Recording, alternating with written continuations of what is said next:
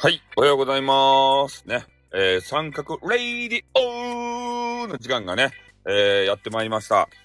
ね、新番組の三角レディオ。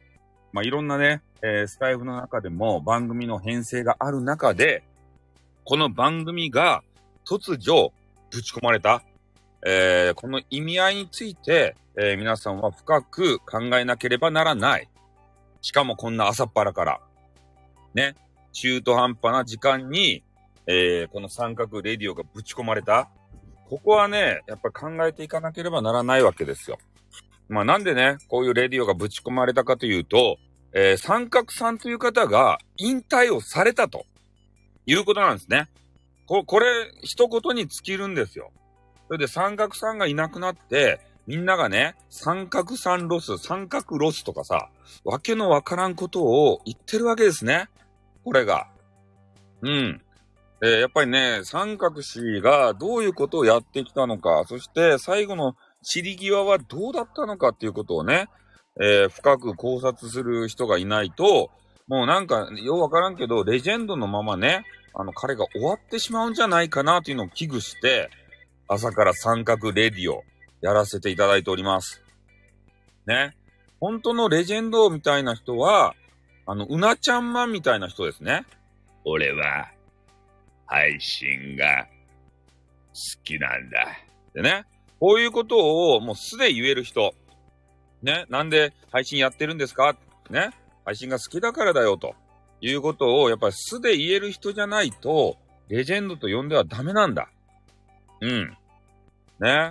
えー、で、三角詞で言うとね、もうなんか、こう敵前逃亡みたいな形で、いきなりね、ピューってこうやめてしまったと。それはね、みんなの心にぽっかり穴も開くわさ。ねえ、えー私はこういう表現してますけど、えー三角詞はあくまで、えーあ悪魔ってあの、悪い人ね、悪い人っていうか、えーなんか地獄みたいにおる人ね、悪魔で、でそれで、えーその信者たち、えー悪魔の手下たち、で、その人たちがこう、ワーキャーワーキャー言うとると。そういうことなんですよね。うん。それで、まあ、手下の人たちはね、あの、口を揃えて言うのはこんな感じです。えー、最初、三角詞が出てきたときは、なんだこいつと思ってたと。ね。なんか誹謗中傷とかそういうのをするし、えーひどいラジオが出てきたなって思ってたけど、なんか魅力があるんだと。で、それで聞いていくうちに、まあ雑談もなんかうまい、トークもうまいし、なんかモノマネもね、えーうまいと。それで引き寄せられていって、えー毎回聞くようになっていったんだ。ね、こういうことになるんすけど、えー最初の違和感はどうしたっていうことなんです、俺から言わせると。違和感はあるけど、えーそういうトークとかがうまい、えーそこで、なんか、なんじゃ、プラスマイナスゼロじゃないけどさ、書き消されて、えートークうまけりゃいいじゃん、みたいな。ね、後々はそういう風になってると思うんですよ。うん。だから最初のね、この違和感をこう大切にしないといけないんじゃないかなと。俺たちとかね、あの、えっ、と、丸さんとかね、えーそういう人たちに言わせると、この、本当最、最初の違和感だけですよ。あ、こいつはダメだなと。ね。こんな誹謗中傷するやつはもうダメだ。ね。排除せねばならんというような、そういうことを、まあ思う、まあ排除っていうかね、まあ丸さん無視なんですけど、えーそういうことを思ったわけですね。あとはもうトークがうまかろうが何しようが、えーそういう誹謗中傷レディオはこう許すことができない。うん。だからまあ被害者とか、あと、クソ F7 のメンバー、この辺のメンバーにね、三角氏が消えて、えーどう思いますかって、まあ聞いたと、聞いたとしましょう、インタビューをね。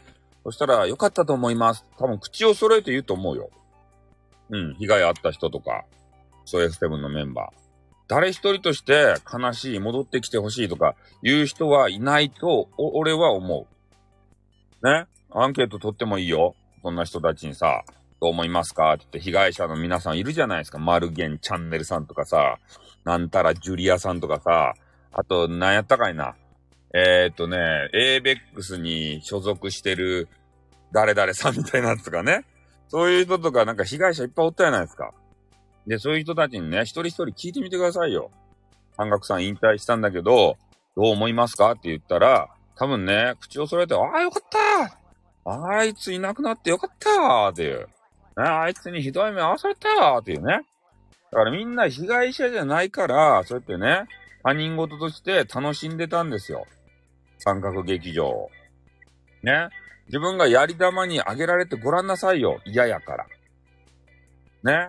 で、よくね、人の痛みを、あの、知らないとダメだよとか、ね、人が、こうね、あの、なんか人に嫌な、嫌なことしないようにしなさいみたいなこう言うけど、やっぱりいざね、自分が食らってみないとわかんないんだな、そういうことは。